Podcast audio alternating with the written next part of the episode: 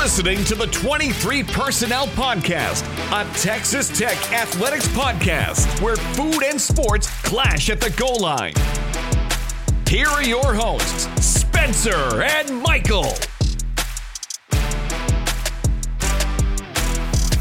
All right, what is up, everybody? Welcome back to another episode of the 23 Personnel Podcast. I'm your host, Spencer, joined by Michael. Michael, what's up, man? Hey, we're also joined by Steve, who's already in the YouTube comments saying, "Evening, fellas." Hello, Steve. Filling up the chat. Yep. Good to see you, man. Y'all get ready for a very Michael-heavy podcast. I got the Rangers game on. I'll see y'all in a little bit. Michael, you got this, right? Yeah. Yeah, I got this. You can find us on Twitter. I'm not sure where else to go from here. I also have to be very careful because I am watching the Rangers game. It's the bottom of the eighth right now. Texas is up 3-1. What? Just kidding. I know. I was like, there's been enough time for you to see that run come across. But I'm ahead by a good 20 or 30 seconds because I'm watching on good old over the air. And I'm on the Hulu. Yeah. So I will have to be very conscious of my reactions, verbal and otherwise. So you ready to get into this? This week? Yeah. No game to review. We're going to jump right into the TCU preview in the middle of Rangers updates. We're going to talk about some Texas Tech Soccer winning today, first round of the Big 12 tournament, with a minute to go. I don't know I don't know the terminology for the college game since it counts up. No, it counts down. Is it still the 90th minute? It's the 80. I think it was officially 89. All right, 89th minute. I'm not sure, but yeah. At the same field where they beat Texas with the same goal, same field. They beat Texas just seconds to go. So there's that. There was a basketball game this weekend we'll talk a little bit about from all of the game we were able to watch, which is funny because y'all know it wasn't on TV or anything.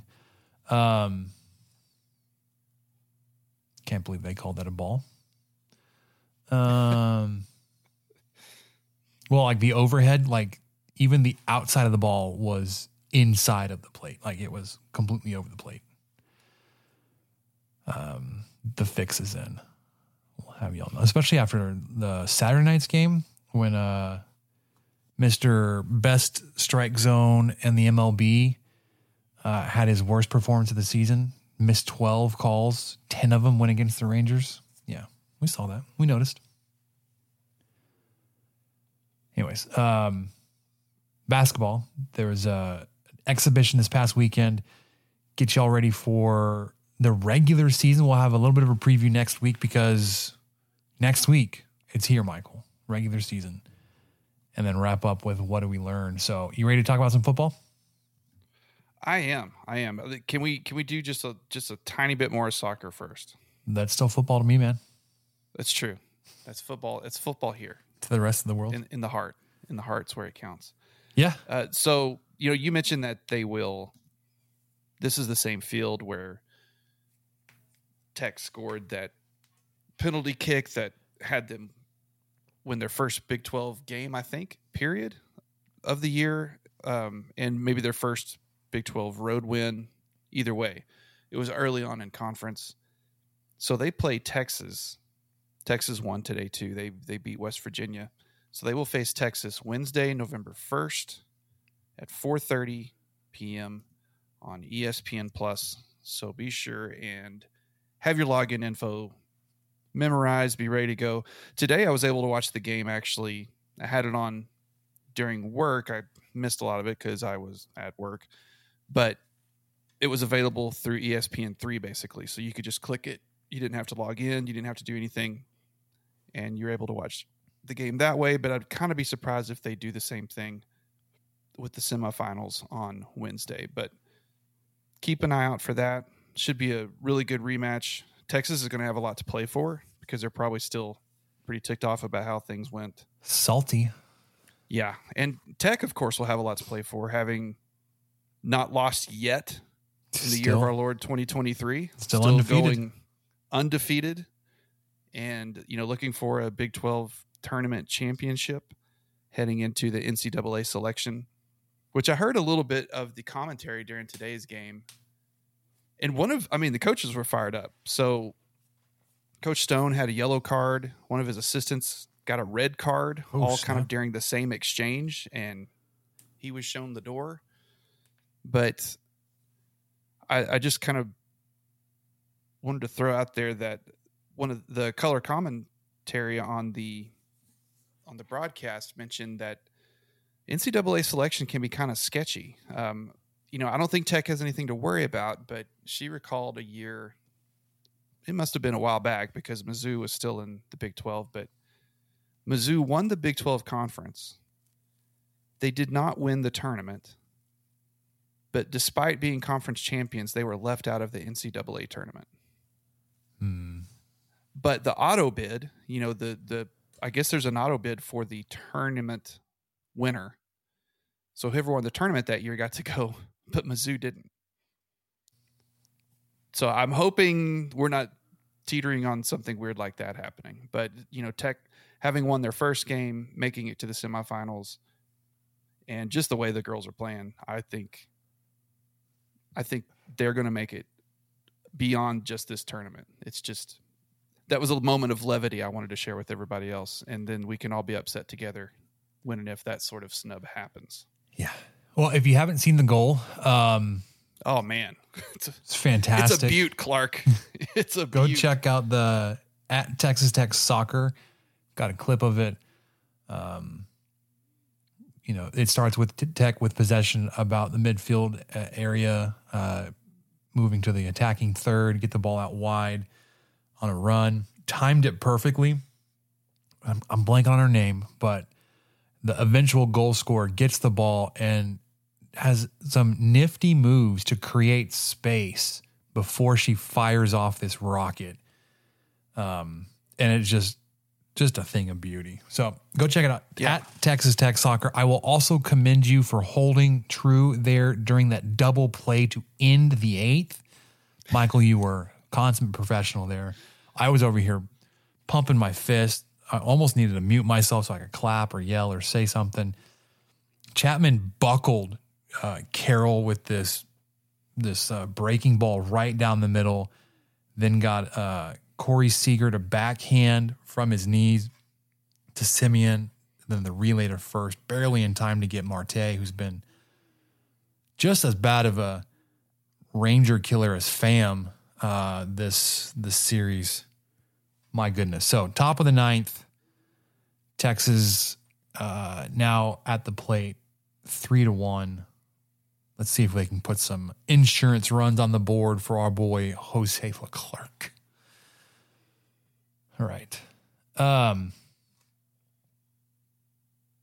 We can go to the secondary football now if you'd like. Yeah. The other football, Texas Tech facing TCU. The weekly press conference was today as usual, but it was even earlier today. They moved everything up in the week, even the press conference. Listen to McGuire's comments as I could. Biggest thing is coming out of last week, there were a couple of injuries and just shifts on where people were playing. We'd heard after we saw the issues with the snaps from Stats. He was dealing with some elbow issue. Not bad enough to keep him off the field, but they're going to flip him and Dennis Wilburn. So you'll get Wilburn back at center. And then you'll put Stats at right guard. And then I missed the context, but he was talking about moving Tyler Owens out to star this weekend. So look for a couple of changes there on your starters. And Baron Morton is back. Oh, baby. How could I forget Baron Morton? That was the first time he's been throwing and outside of pregame warmups since before West Virginia. So before he even took over. This will be his first.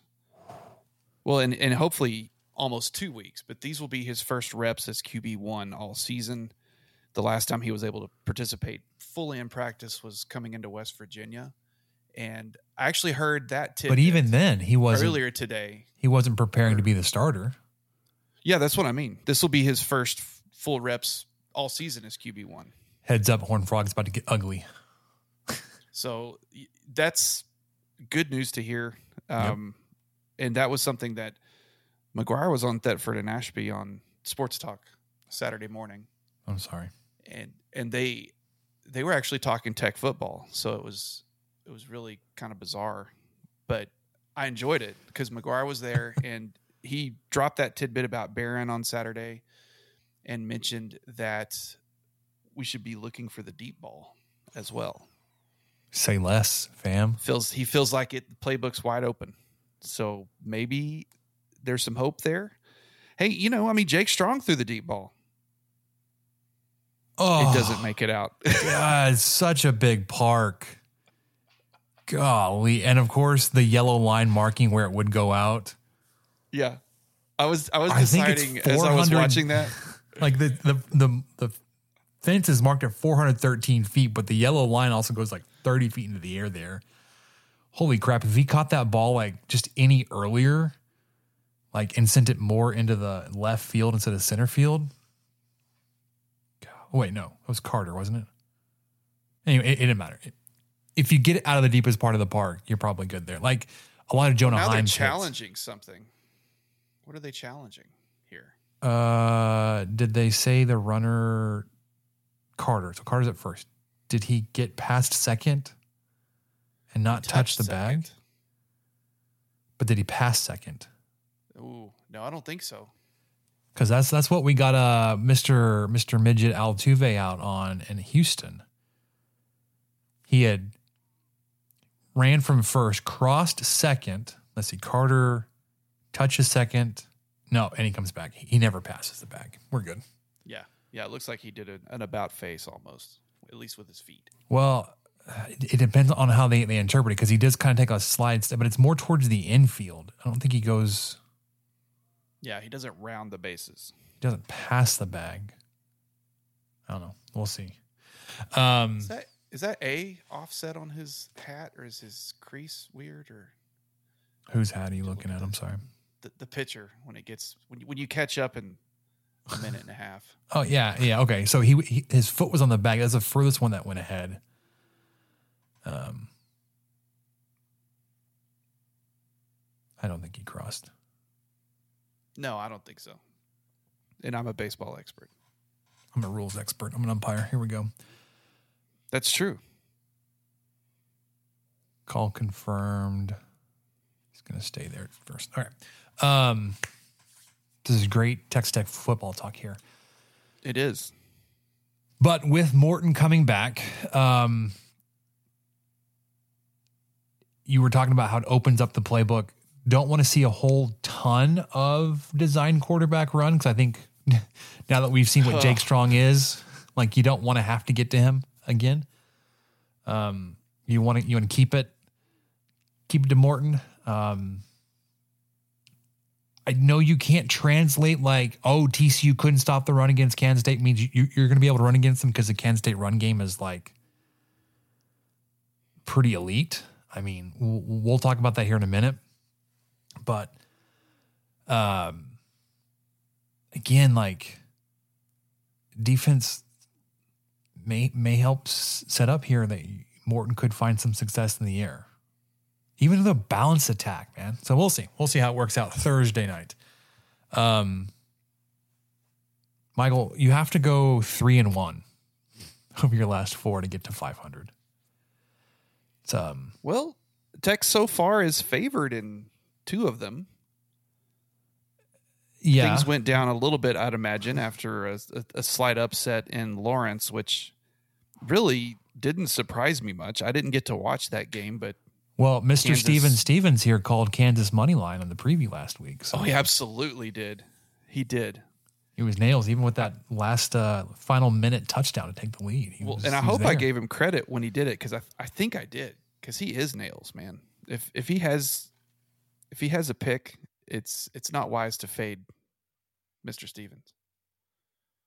No, not wise at all. He did just say TCU get right game, I'm afraid. So maybe that's who's getting right though. Well, if he says I'm afraid, then oh no, then that means it's TCU's defense. So Tech is favored this week. That's been a death knell. BYU, his only loss. Yeah. UCF, your biggest favorite here in a couple weeks, 64.1%. TCU 52.1%. Kansas dropped a few points. At one point, you were in the 60s there, but now it's under 42%. Texas at 10%. So you'll need to win these two where you're air quotes favored, and then knock off one of these two on the road where you're not favored. Yeah. But before you get there, you got to finish out this week 1-0, facing off with the Horned Frogs of Texas Christian. Oh, that's a balk, man. What are we doing? He buckled and then disengaged. Now we got all six umpires standing around like, yeah, guys, who's looking at the pitcher's legs? BALK, brother. No, we're going to leave it. Okay.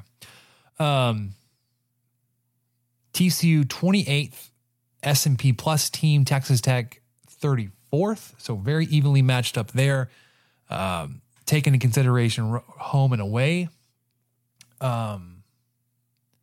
Where did I put this? TCU's a 65th best road team, so they're average on the road. Texas Tech is 32nd at home, so top quartile.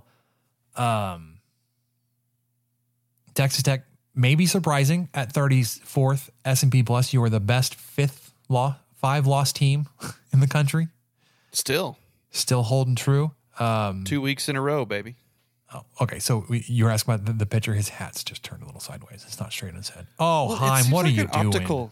It's like an optical illusion to me. Oh, it's like turned a little bit like that. Yeah. That's got to be all it is. There was a pitcher. I don't remember his name. There was a pitcher at TCU that did that a few years ago. He rocked a pretty flat bill, but canted it.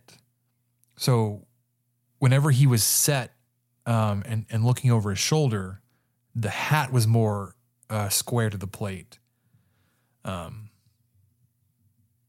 Preston, maybe his first. I don't know why I remember that. Besides, it's my brother's name, but long time ago, way off the rails. We're talking about TCU football. Focus. The next closest in the S&P 5-loss team would be UCF at 41, and then 2-6 Arkansas 48. Game Thursday night will be 6 p.m. FS1. Obviously they're led by Sonny Dykes, 17-6 as a head coach. Very good. Buoyed by last year's 13-2. They are not great on the road, but I mean, I don't know who you can say is great on the road. They are 1-2 so far this season.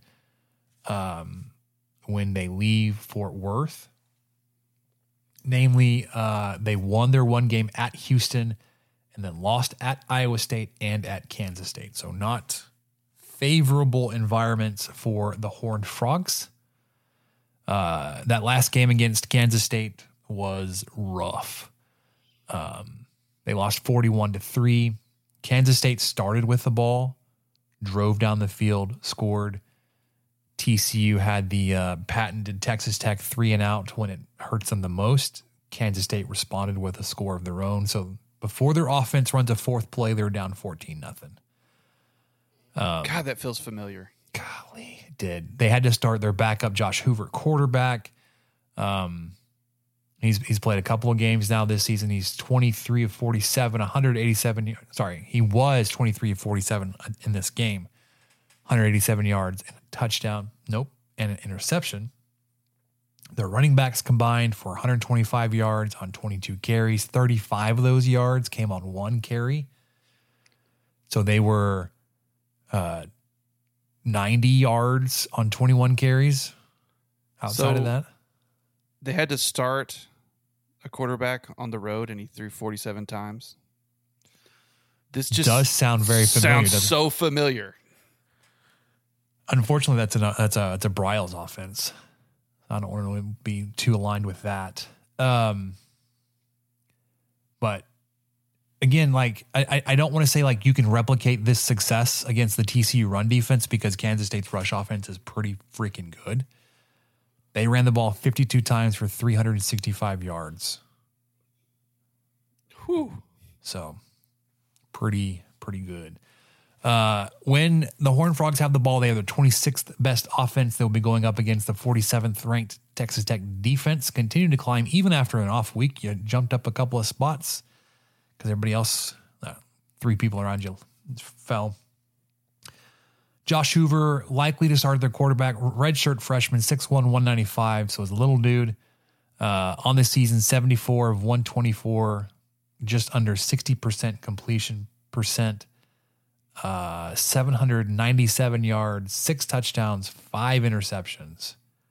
Not a runner. 7 carries, -8 net yards. Do you think Tech will be able to put pressure on him? Yay or nay? No. Fair enough. And that's not because he's good at, it's just we're just that bad getting the quarterback. Yeah. Just part impossible. Of this. It's who we are. It's impossible to do. You just can't do it. So now Hulu's saying it can't play this. Fantastic. We're just batting right now. That's all. Well, I'm headed to the bottom of the ninth. Is it 4-1? Is it 3-1? Is that what it was before? No. It was 3-1. It was 3-1.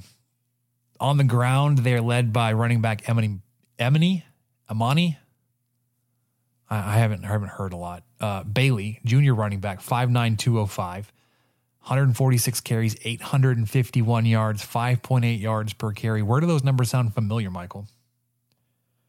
It's a lot like Brooks, if you ask me. Sounds Brooks-esque. Except for his size. Yeah.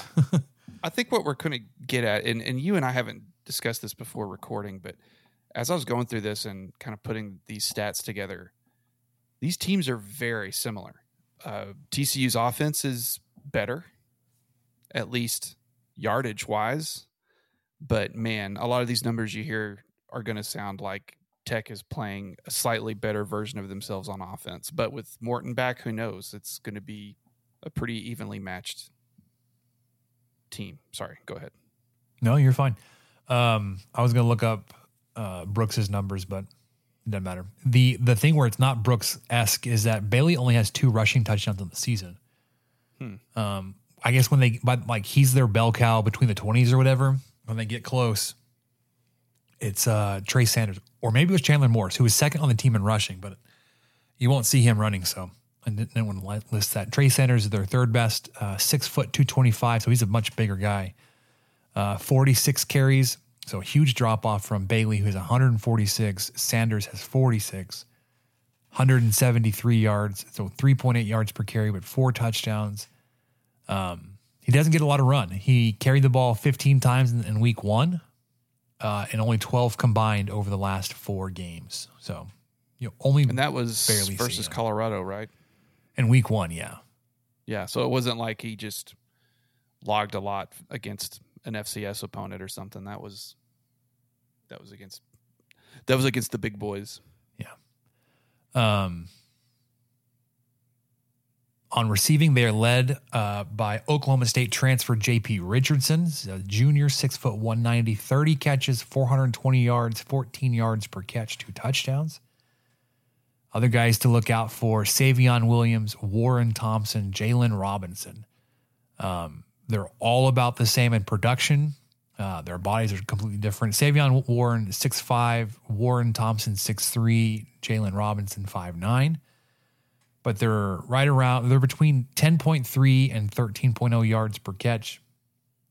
3 touchdowns for Williams, 2 for Thompson, 1 for Robinson. But it's Richardson and then those 3, and then a bunch of guys with single-digit catches. So Going to get a heavy dose of Richardson and then those three guys behind him. They are running a ton of plays. This again goes back to what Michael was talking about. It will feel familiar going up against them. They run a ton of plays. They are third most in FBS, 80.1 plays per game. Texas Tech is 16th at 75.6, so not that far behind them.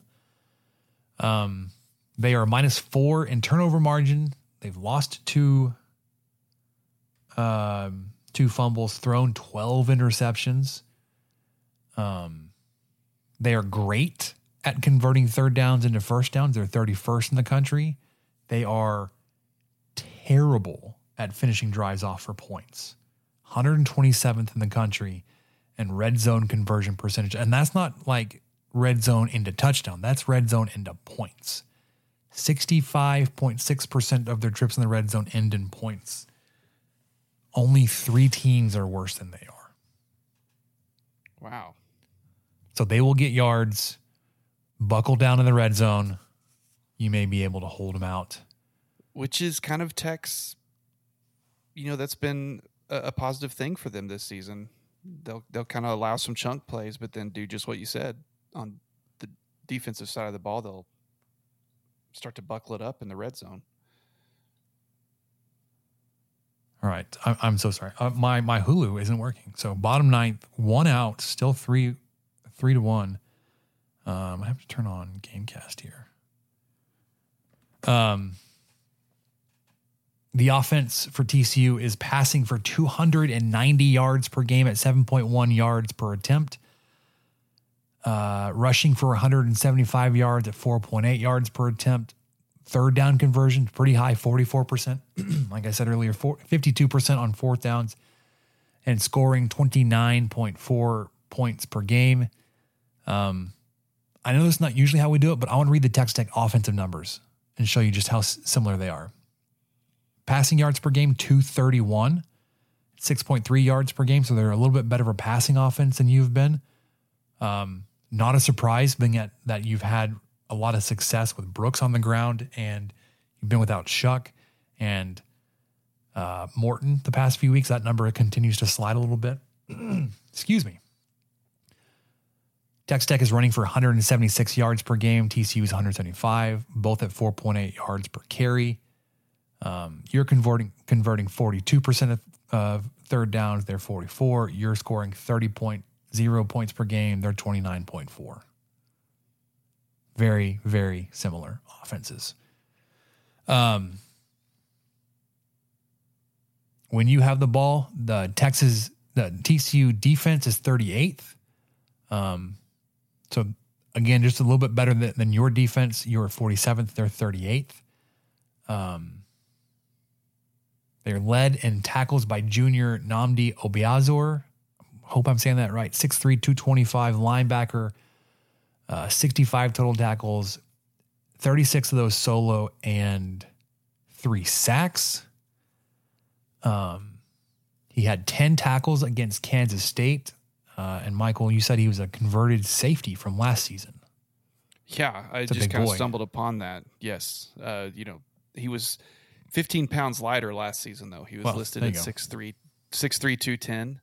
So he's listed at 6'3", 225 now. And the conversion from safety to linebacker seems to have really paid off with what he's able to do on the field. He's played in all 8 games and is tied with their sack leader. I mean, I know we'll get to that a little bit more later, but for your linebacker to have 3 sacks, that's he's getting around. Yeah. His presence is being felt.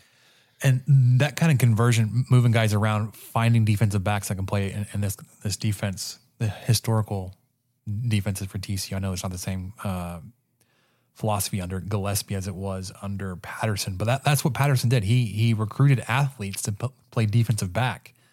As much as everybody like to make fun of Mack Brown at Texas recruiting quarterbacks to play defensive back, Patterson was kind of known for recruiting like running backs. Let's go. Ball game. I was waiting for you. Ball game. Woo. So sorry. All right, I'm back. Couldn't watch the ninth inning. Stupid Hulu. But they've had a lot of success being able to recruit athletes and find a spot for them on defense. Behind Obiazor is another linebacker, Jamoy Hodge, 6'2", 235. That name should sound familiar. He's been playing for them for quite a while, it feels. 6'2", 235, 43 tackles, 19 solo, 2.5 sacks. So both of their linebackers are able to get back there and get some pressure and get to the quarterback. Finally, Shad Banks, another linebacker, 6'1", 250, so even a bigger, stouter dude, 36 tackles, 23 solo, and a sack.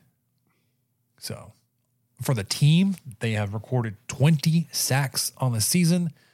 Michael, do you know how many Texas Tech has recorded? I'm going to guess 7. I'm going to look that up really quick. I bet it's not even. Well, you know what? No, it's going to be a little bit higher because we whatever reason we had like a 6-sack game, which didn't even feel like it at the time. When was that? I don't even remember that. Was that West Virginia? Was that sacks or tackles for a loss? Oh man, I don't know. Here we go. Sacks. I'm still standing by 7. 16. What? You're led by Miles Cole, 3.5. Bradford's got a 1.5 sacks. And then a bunch of guys have 0.5. No, Hutchings has 3. Ben Roberts has 0.5. Josiah Pierre has 0.5. Linton has 3. Esters has 2. Banks has 0.5. Who are these? I don't recognize these names. Timone? Terrell Tillman. Terrell Tillman. It had to be like against like SFA or something. Sorry. That's not who we play. Tarleton State. Tarleton State. Whatever's a purple school here in Texas. So they're good at getting pressure on the quarterback and then getting home. 20 sacks, Texas Tech, 16.5. Although it doesn't feel like that much because a lot of them came in one game. They also have forced 6 interceptions on the season. Their safety, Bud Clark, has 2. And then 4 other guys have 1 apiece. So they give up as many pass yards as you get per game, 231 yards. They give up more per play than you do, 7.0 to 6.3. They're a little bit better on the ground. They give up 149 rushing yards at 3.9 yards per carry, whereas you're rushing for 176 on 4.8 yards per carry. They allow teams to convert 39% of their third downs, and teams are only scoring 23 points against this defense, even after a 41-point game this past week. Well, one of our favorite things to point out is when your leading tacklers get into the secondary pretty quickly, but their 3 leading tacklers, as you pointed out, are all linebackers, and all 3 of them can get to the quarterback. So that this is kind of a sign right there that this defense is very effective and is going to be able to stop the run if they want to. But I don't know. I think Tech could throw in this team. It's just a matter of how Morton's doing, if the receivers can get open, if the line can hold up. There's just so many factors at this point in the season that it's hard to just point to one thing like, oh yeah, Morton's coming back, everything's fixed. Tech's going to finally put up a 50 burger for the don't say that stupid word. for the third time since 2016. Yeah.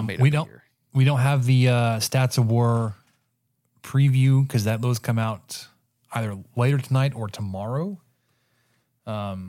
So we're just gonna have to go off just plain old stats. Texas Tech is favored here at home, 3, over under just under 60, so 59.5. Michael did want to point this out because he has to bring everybody down. Texas Tech has been favored in 4 of their 5 losses this season. So true. Being favored doesn't really help. As much as you won games you were the underdog in last season, you are losing games you were the favorite in this season. So let's see. I think the offense will have a little bit of a better performance this weekend behind Morton and Brooks having a little bit of time off. Hopefully the timing is kind of figured back out with Wilburn and letting Stats rest that elbow. And this is the combination you had last season, right? You had Wilburn snap into Morton, so that's not anything new.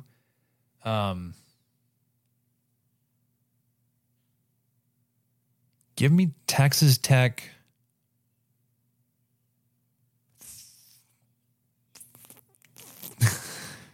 30 sounds a lot. It does. That was exactly what I was going to mention when I could tell you were either that or say something was thick. 27-20. 27-20. You got Tech winning. 27-20. So give me the under by a lot. Hold on, that's a lot under. But I think no, it's not too. Oh yeah, it is. It's 47. It's a good two scores under. But bumping it up into the 30s. You know what? No. Okay, I'm gonna. Ah, shoot. You just typed yours in. I was gonna go pretty close to that. I'll leave it. Okay. I'm going to say Tech wins this one because you need it. You absolutely have to have this one. 27-20. I completely agree that Tech needs this one, but I'm going to say that TCU gets it. I'm unsure how. They are bringing a quarterback who doesn't have a lot of experience on the road, but that's true. He's a redshirt freshman, and he's turnover prone. But I think it's going to be another weird game. Their version of Jake Strong. He might be. I'm just unsure how effective Tech's offense will be, and if they're going to be able to keep the ball out of this defense's hands. They may be able to take advantage of. If you put the ball into Brooks's hands. Well, yeah, you could, but then you're going to run into a TCU defense that allows 3.9 yards per carry. It's a tough matchup. I don't like. Hold on, though, Mike. That's really all I'm going to say. I don't like the matchup. I feel like it's too similar, and that TCU will somehow have the edge because that's how things are working for Tech this season. And that's my explanation. So 31-26. I don't know if I ever said the score, but I've got TCU winning. I interrupted you too many times. What I was going to say, just to play that mess with you a little bit, if TCU allows 3.9 yards per carry and you run it three times, you know how many yards you're getting, Michael? You're getting a first down. You're right. But what if you hand one of those off to Morton? And he picks up 5? No, I'm kidding. I don't know. You're so optimistic. The Rangers making the World Series has made you so optimistic. Oh man, I am neck and neck with the fellow. Oh, he missed it. Oh my gosh. Okay, so I switched over to Monday Night Football, and I have. Oh my gosh, and I lost points on that. I don't think I did. I have a fantasy matchup. I am in last place. I am terrible. I have a fantasy matchup right now with the 9th place guy. And I have 2 players playing tonight. He's done. I needed 35 points to even sniff at it. And I've got like 32 right now. And I've got Detroit's kicker, but he just missed a kick. Oh, he pushed it. Yeah. I just flipped over to him. I have it on the iPad. Because I think if he would have made that kick, I would have taken the lead. Oh, brutal. What is that logo? I'm currently down by 2.2 points. What is that logo on their helmet? I don't know. They kind of look like an alternate college team. I like that blue. I don't care for the gray. Is he hurt? It's all right. Is 47 their kicker? Man, I don't know if we should record on nights where there's sports on. Maybe this is why we typically record on Tuesdays. All right. Hey, I'm the one that did it. I'm not admonishing you. I'm the one over here freaking out about a kicker in what's kind of a blowout game right now in the NFL world. Right. Let's whip around the Big 12 this past weekend and then look ahead to this weekend. You'll be able to watch all the games that you want to because Texas Tech will not be competing with any of the Big 12 games on Saturday. This past weekend, we already talked about Kansas defeating Oklahoma. Oklahoma was on the road up there in Lawrence. Kansas takes down the Sooners 38-33 on that final minute touchdown, go-ahead touchdown. We talked about Houston just getting demolished at Kansas State, 41-0.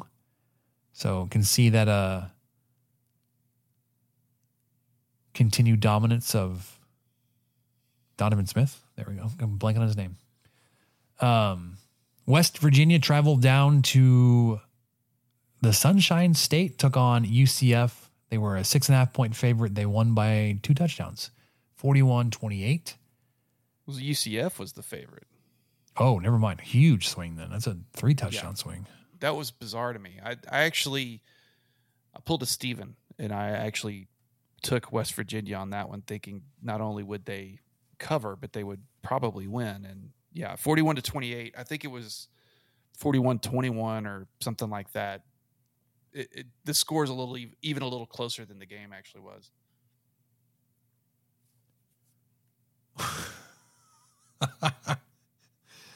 Oh, I just watched. Oh my gosh. I know you're ahead of me, but like that. He just threw a deep ball to a wide open receiver. Oh, couldn't have been more wide open. And I don't have missed him by a mile. Missed him by a mile. Garoppolo throwing at. Oh, it was a double move, a sluggo. Corner went in. Was that Devontae Adams? I don't know. Anyways, BYU on the road in Austin. Texas was a 21-point favorite, 20.5-point favorite. Texas wins 35-6, making everybody look good, except for Texas Tech when they play BYU. Iowa State went down to Waco. Waco was almost a 3-point favorite, and Iowa State won big, 30-18. Cincinnati at Oklahoma State. Oklahoma State was a touchdown favorite. They ended up winning by, good gravy, what is that, 32? 45-13. Jacobs just caught a pass, and so now I am ahead by 0.3 points. There you go. So proud of you. God, nobody cares. It's great. I'm last. I haven't won a game. No, I did. I won one game. So this will be my second game. I'm so bad at fantasy football. Looking ahead to this weekend, Kansas State and Texas got to be the big game of the week. It's going to be the big nooner over on Fox. We talked about how the Horns have a wildcat problem, at least in years previous, especially in Austin. They are 4-point favorites, are the Longhorns. 11 a.m. on Fox. Oklahoma at Oklahoma State. You got Bedlam. 2:30 on ABC. Oklahoma is a 6-point favorite. Houston at Baylor. Yuck. That's disgusting. Baylor's a 4.5-point favorite. This game is on ESPN Plus, Michael. Yikes. Hey, it happens. Happens to the best of us. Has Texas Tech played at ESPN Plus this year? I think they played Baylor on ESPN Plus. Oh, then it's Baylor's fault. Good job, Baylor. I'm not entirely sure, but I know we have because as much as I like to rag on it, man, it's nice to know that your game's going to start when they say it's going to start and you don't have to hop. You know, that is the one nice thing about it. The rest of it's kind of, okay, I get it. There's a stigma there and not everyone has it. And even like ask what channel it is, even when you've got the streaming service where you can just hit record and it just will record it for you, it won't catch the channel hop. It'll catch it wherever the original channel was supposed to start. You know, so yes. Like this past weekend or whenever it was, 2 weeks ago against BYU, my recording on Hulu picks up, I think it's Texas Tech's first drive, but BYU's already scored. Tech played West Virginia on ESPN Plus. My bad. Baylor was on ESPN 2. Okay. But I knew they were on at least one other time than Tarleton State. Well, okay, and that's not anything to be, you know, whatever. It's an FCS opponent, but conference game on a streaming platform only. It's you like okay. So this one, if you look at the records, should not be an interesting game. I'm intrigued by this game. Central Florida at Cincinnati. 2:30 FS1. Yeah, and Central Florida is favored -4.5. I'm intrigued by this one too. I mean, I feel like both teams need a win, and they're going to do what they can. BYU at West Virginia. West Virginia 9.5 points. 6 p.m. FS1. West Virginia here. Oh, for sure. For sure. I think so. Finally, Kansas at Iowa State. Iowa State is somehow a 2.5-point favorite. I know what's his face. Bean ended up playing a lot of some of that the last of the game. I don't know if the other guy's hurt, but still, Bean's a pretty good quarterback for Kansas. I don't get the hate here. Give me Kansas. I think so too. On the road, I think they'll be able to keep it going from last week. Last week's big win. I don't think they'll be let down. They're well coached. Iowa State, their luck's got to run out at some point, right? Because they are currently. Let me click the link and let it load. It's good radio. They are currently 4-1 in the Big 12. There are 5 teams who are 4-1 in the Big 12. Getting set up for a big cluster F. Oklahoma, Texas, Oklahoma State, Kansas State, Iowa State, all 4-1. How is Iowa State? It's fine. They'll lose this weekend and it'll be fine. But you know what? This last weekend both helped and hurt my prediction last week of saying that Oklahoma and Kansas State will face each other in the Big 12 championship. Yeah. But this weekend's really going to tell the story. If Kansas State beats Texas, then that prediction it's alive. It's got some. It's money. It's got some legs, feet, legs, feet, hands, whatever. I don't know. They're all connected. Yeah, the hokey pokey, man. The foot bone's connected to the leg bone. That's it. Hey, let's talk about some basketball. Okay. I'm not gonna play the intro because it's great, but it's too soon. It's an exhibition game, right? So you don't really know the format of the game. I know McCaslin had talked about, and I'm going to call him McCaslin, just very, very sneaky, but McCaslin talked about the format that there will be some situational things worked out, looking at lineups, looking at combinations he can trust and go to. And then if the game's within reach, he's going to go try to win it. Well, guess what? You won the dang thing. Don't know how serious A&M took it or what they were looking to do, but you beat them 89-84, which is better than losing. I know you don't want to take too much from an exhibition game, but what you can take is that you beat a top 15 team with the SEC preseason player of the year, and you can also take that you didn't beat them like 43-39. Yeah, which is kind of what I expected. If anything, if there was going to be a win, you know, I've been watching the Spurs a little bit more lately because they've been actually putting them on my TV. They've got some rookie. I don't know if y'all have heard of him, but he's, you know, I was kind of joking. I think at halftime it was this score almost when they played the Mavericks in game one. And I thought, man, I would lose it if Tech was able to ever do something like that in a final. And then sure enough, right out the gate, they score 89. It's a neutral site. It's an exhibition game. There's a lot of qualifiers there. but it's Power Five competition, and I don't want to sneeze at that. I want to point out that, 10 players played. So I think that lives up to what you were just saying that McCaslin's looking to do. Try some different lineups. He had two guys come off the bench, and they were McMillan and Washington. McMillan had 17 points. Mm-hmm. Washington had 13, and they each had 25 minutes off the bench. Man, I missed having some reliable bench guys who could really contribute. And, on top of what the starting five did, to have these guys have 30 points on their own off the bench and stay in the game as long as they did, which shows me they were contributing, obviously, more than just points, I'd imagine. But I thought that was probably one of the bigger stories, aside from, the main one, our guy Pop coming out with 30 points in 23 minutes.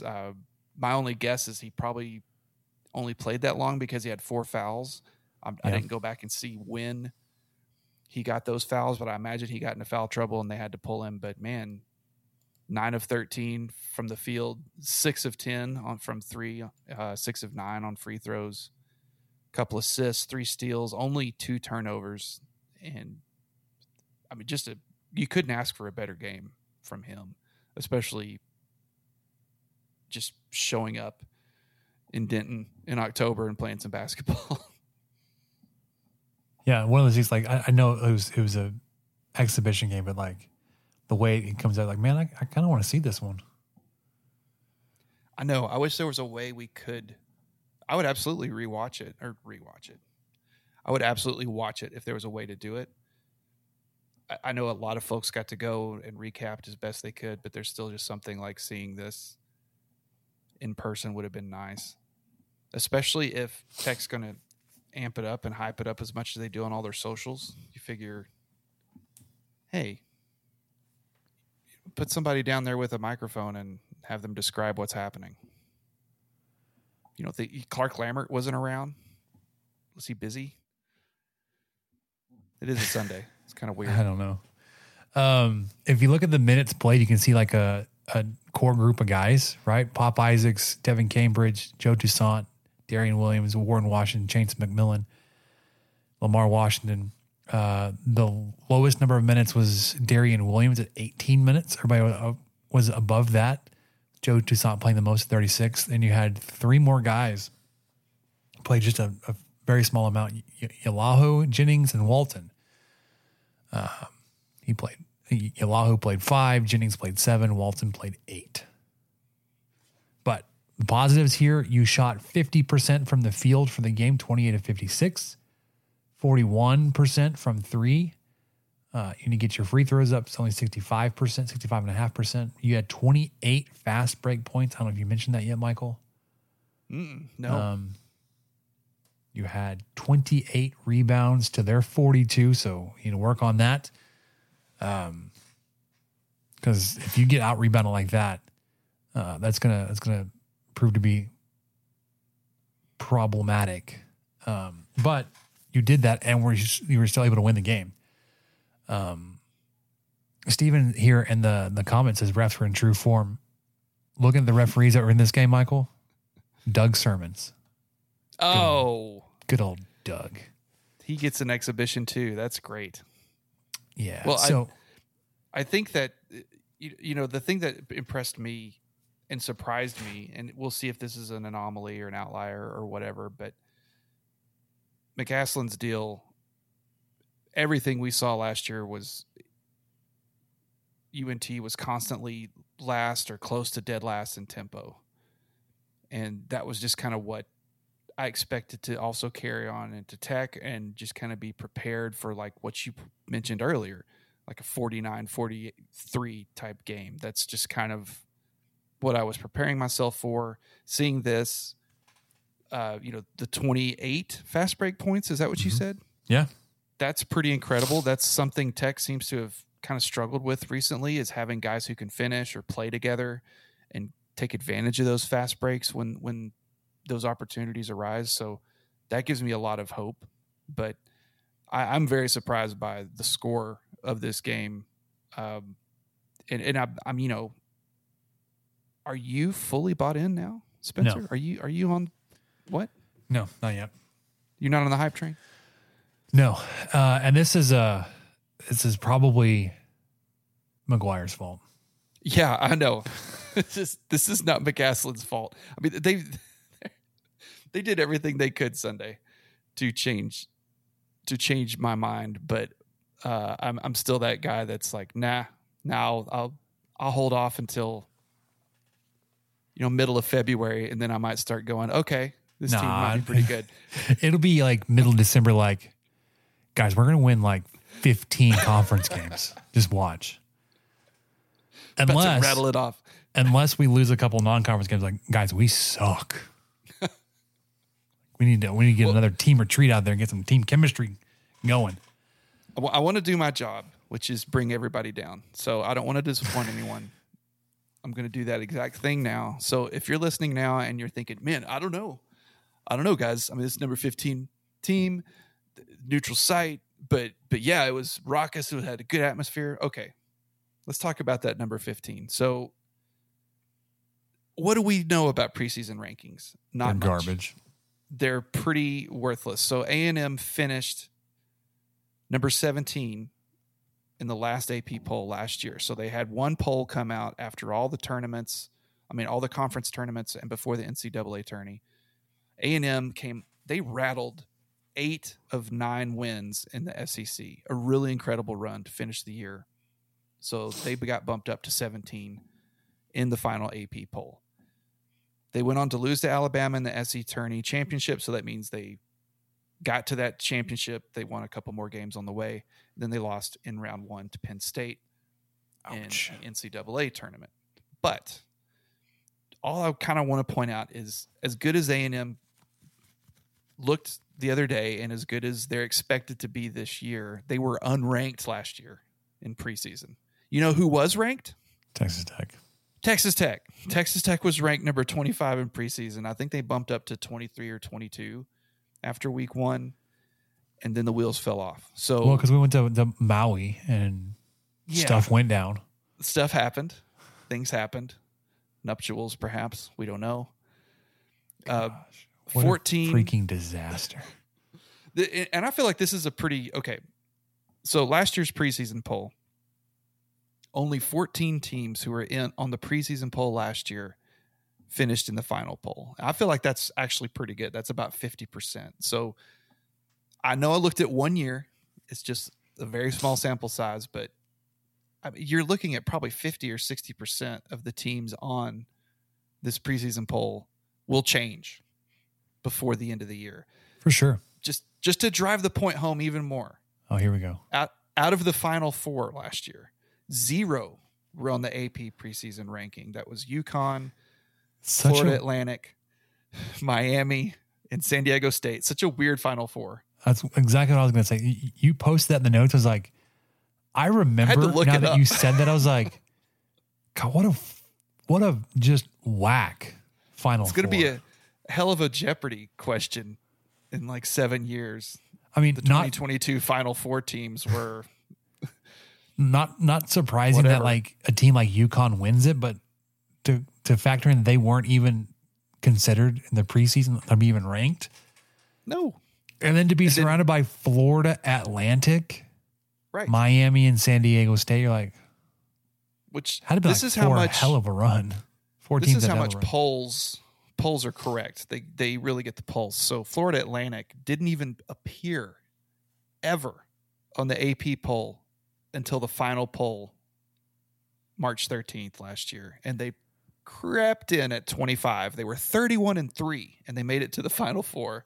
And they didn't get on the AP poll until the very last one. So A&M could be great. Like you said, they have a player who has a chance to win the SEC Player of the Year. They finished on a hell of a run last year. Mm-hmm. Really impressive what they were able to do. I said 8 out of 9 conference games, but like, that stretch was 11 out of 14 or something, or it was really something to see going into the SEC tourney. So they could be a great team. I just, everybody, let's let's all take a breath. Let's give McCaslin some time to cook. Yeah. So, you know, when Tech struggles against Texas A&M Commerce or something, we're not all on the exact same, you know, we're not back to firing everybody or something. Yeah. That's all. That's all I'm saying. That's all I had. I had to bring everybody down just a little bit. Appreciate that for setting the perspective for us. First official game next Wednesday. I did say next Wednesday, and it's just over a week from today, November the 8th, as we are recording. 7 p.m. ESPN Plus, Texas A&M Commerce. Feels like a long way off, Michael, but that is, like I said, next week. Basketball's here. Yeah. All right, let's wrap this up with what did we learn from the notes. It's all food, baby. Love that. Let's do it. What did we learn, Palmer? I don't know, sir. I don't know either. Why? Why don't you start us off? I went to Dave and Buster's this weekend. My neighbors have been a few times now. I haven't gone to this location. I've been to one in Dallas once. It's the first time I'd ever been to one, and I feel like Main Event has the best game prices in town. Dave and Buster's might beat them out because before we were done with our card, we were kind of tired of playing games. We had kind of reached that point where we're like, oh, we have how much left? Oh, my goodness. Okay. All right. Well, let's go. And if you don't mind me asking, how much did you put on that card? We did $50. Okay, so a pretty significant investment. Like you're going for a family night. Well, and it was just the check everything. It was a date night. So you didn't even take the little one. All right. No, it was just the two of us because we like to go play games, and we're like, all right, we are going for it. And of course, because they can upsell me, anyone can upsell me. No, I did $50, and then you get 25% more if you spend $6 more. Okay, so I got. Whatever that was. And then, oh yeah, your card's $3. So it was $59, Spencer, to be all in. But apparently $59. That's a lot for two people that even like to sound. Sounds like you like to play games. So yeah, and we were doing a lot of 2-player stuff, and we were playing each other a lot, and you know, we would play some of those games where one of us dies or whatever. And so, okay, you got to swipe and keep going. And yep. Man, I mean, you got to do every single thing you wanted to do. And then some, and yeah, that was a lot, but it was one of those, it was a date night. That was the point of going, was to play the games. And we really enjoyed it.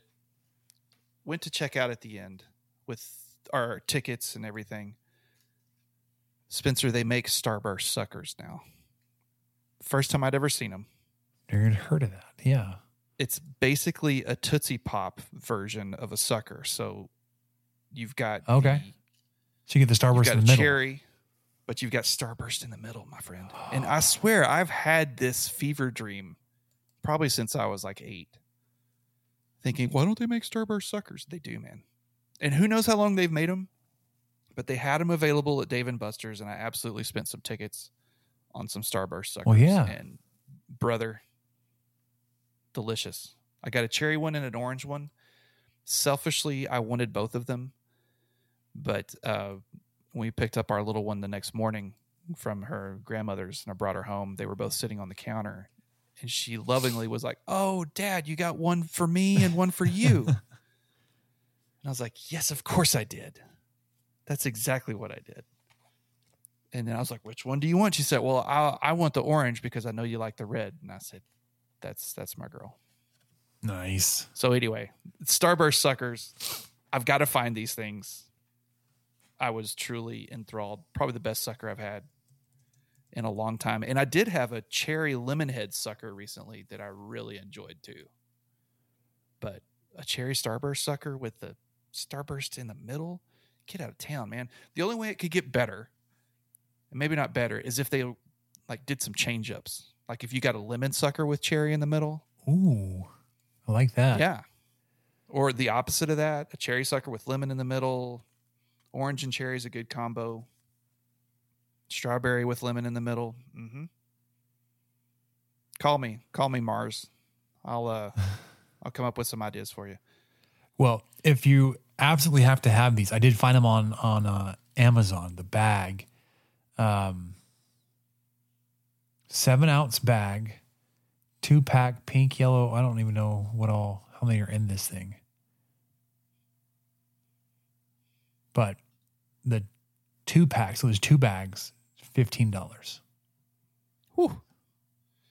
I say that and lollipop outside, fruit chew inside. So there's cherry, orange, strawberry, and lemon. That lemon will probably go hard, man. Yeah, that's fantastic. Well, that'd be a solid one. Hey, speaking of candy, you found this list of old people candy, and I was looking at it. Well, and I was like, wait a minute! I just want to give you some ideas. How old some of these candies were. No kidding. So I just kind of wanted to talk about. I have a few candies that I like that I would probably consider old people candy. Not surprised. And I wanted to see if you, yeah. I'm sure no one listening is surprised. And I'm sure you probably have some too, or you have some that you don't really know are that old. But I thought of some and I was like, okay, well, here's a link with a few. And then I learned some stuff on that link too. I didn't realize like Good and Plenty, I think, has been around since World War I or something. And Boston Baked Beans. Yeah. Chico Stick, 1938. All those things get... Red Hots have been around for forever. So what did you find? Do you have any? All right. So I was looking at this list of candy. The ones that I'd only heard of about maybe half of them. And the ones I'd heard of, I like, actually, I like a fair amount of those. But I picked the top 3 of the old people candies that I'd heard of and that I actually like today would choose to eat. Not like if it's there in front of me, I'm like, yeah, that's fine, I'll take it. Payday. Did not realize those Payday bars were almost 100 years old. They debuted in the 30s. I didn't have a specific date here, but the 30s, man. It's a great candy bar. It is. Have you had the chocolate covered version, which I kind of almost refuse to try because I just feel like that's a weird Baby Ruth. No, I haven't tried that one. That sounds fantastic, though. The Payday's good on its own, man. It is. I'm pro OG Payday. Yep. Jolly Ranchers came out in the 40s. Pretty solid. And then Junior Mints. Yeah. So I got. How did we have the technology in the 40s? You know, that makes sense though, because we were building. Like the B-52 and the B-29. We were building freaking atom bombs, man. Yeah, yeah. The Manhattan Project was going on. You can figure out how to put... Junior Mints. Mint inside of chocolate. I mean, the 40s were incredible. What a time to be alive. Time for advancements, yeah. But I think I had like all 3 kind of categories covered. I had like a savory peanut and I guess it's caramel, right? For the Payday? Yeah, yeah. There's caramel involved. I think that's right. Or nougat. I don't know. Something just echoing on yours a little bit. Something I've really respected about Jolly Ranchers is how much they change. Like it's still the same flavors, but they try different. You know, they try the suckers. They try those like long things that kind of look like a piece of taffy or something. Did I lose you? Are you gone? I think Spencer's gone. I'm going to keep talking to myself because I think it's still recording. But I can't see him. Anyway, I'll keep recording. So the one I wanted to talk about was the Atkinson peanut butter candies. And I don't know if you guys have heard of those, but they've been around since 1932. I had a great uncle who always had a bag of them with him, and they make them in 2 basic shapes that I remember. One of them is kind of like a log, almost like a peppermint stick, but not as big around. And then the other is kind of like a flat little rectangular prism. But those Atkinson peanut butter candies, those might be my favorite old school ones, aside from good old fashioned peppermint. I love peppermint. Don't really care what kind. Tootsie Rolls. I've recently rediscovered Tootsie Rolls. They've been around since 1907. people. Tootsie Rolls are a lot better now than I remember them ever being as a kid, and I really like the fruit versions of them as well. And then a couple of kind of recent entries on my old man candy list is Mary Jane's. Never really tried them till recently. Those are delicious. Goats's caramel cream bullseyes. They're those little, I know you've seen them. They're just caramels with like a cream centered. That's exactly what they are. The name of them is what they are. Caramel on the outside with a little cream center, and they're soft. Man, if I see those in our candy thing at work, I just grab them. And then Chuckles. Chuckles has become a favorite because I forgot how much I liked just straight up gummy candy with sugar on it.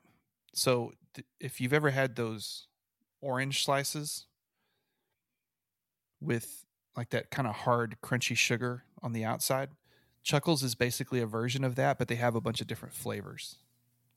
And they're all about that same size. They have, you know, lemon, lime, cherry, orange, grape, maybe something else. But they've been around since 1921. And yeah, it's 100-year-old candy that it hits, man. It's delicious. Spencer, are you back? I think so. Can you hear me? Yeah, I can hear you. All right. I just rattled out all about, yeah. He didn't hear any of what y'all just heard about me talking about candy. It's going to be, it's going to be an adventure to piece this all together, depending on what was recording. The road, the podcasting board here wigged out, then Riverside freaked out. The computer probably froze. I don't know, man. Everything's a mess. Yeah, I don't know either. All I know is I kept talking. You did. Hoping that you wouldn't have to edit too much. And I just went into my list of random candies thinking you'd pop up before I finished, and you did. Yeah. The fruit Tootsie Rolls, big for me. Aren't those great? I love them. You were talking about the caramel cream bullseyes. What I was thinking of were like the cream savers, the twist, the flavor twist, like they're like a pinwheel kind of shape, but not the same. Your pronunciation of Gürze got me, man. Good old, did I say? Good old German name there. Did I say goats? Yeah, what did I say? You said goats.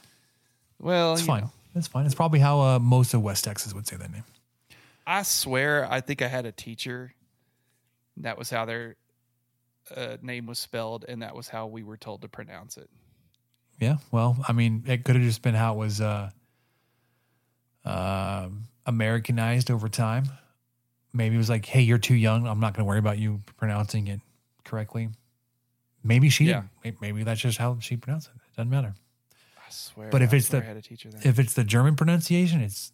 The OE combination is actually, you can write it with the umlaut, the two dots over the first vowel, and not have the E.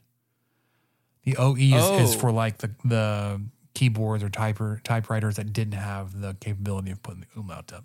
But that umlaut, especially on the O, it's difficult. Gürze. Hmm. Well, yeah. They make some delicious caramel cream bullseyes. I'm sure they do. Okay. So are you clicking? Pulling up the picture. I'm talking about? Yeah. Those are fantastic. I like those. Oh, those are so good. Yeah. I need some. Anything else? Did I miss anything? Do we need to cover anything else? Nothing worth going back for, man. Just talking some candies. Talking some candies that have been around a long time. Halloween season. It's tomorrow, everyone, man. Stay safe out there. Yeah. Stay warm. Stay dry. I don't know if it's supposed to rain, but stay warm at least. All right, that'll do it for us on the 23 Personnel Podcast, previewing the Thursday night matchup with the TCU Horned Frogs. Thanks for hanging with us as we battle through World Series Game 3. For Michael, I'm Spencer. We'll catch you Thursday night for the instant reaction. Thank you for listening to the 23 Personnel Podcast. Help us out by subscribing, rating the show, and leaving a review. Follow us on Twitter at 23 Personnel, Spencer at PuntSuck, and Michael at Michael_LBK. Be sure to catch the next episode. And until then, guns up and let the tortillas fly.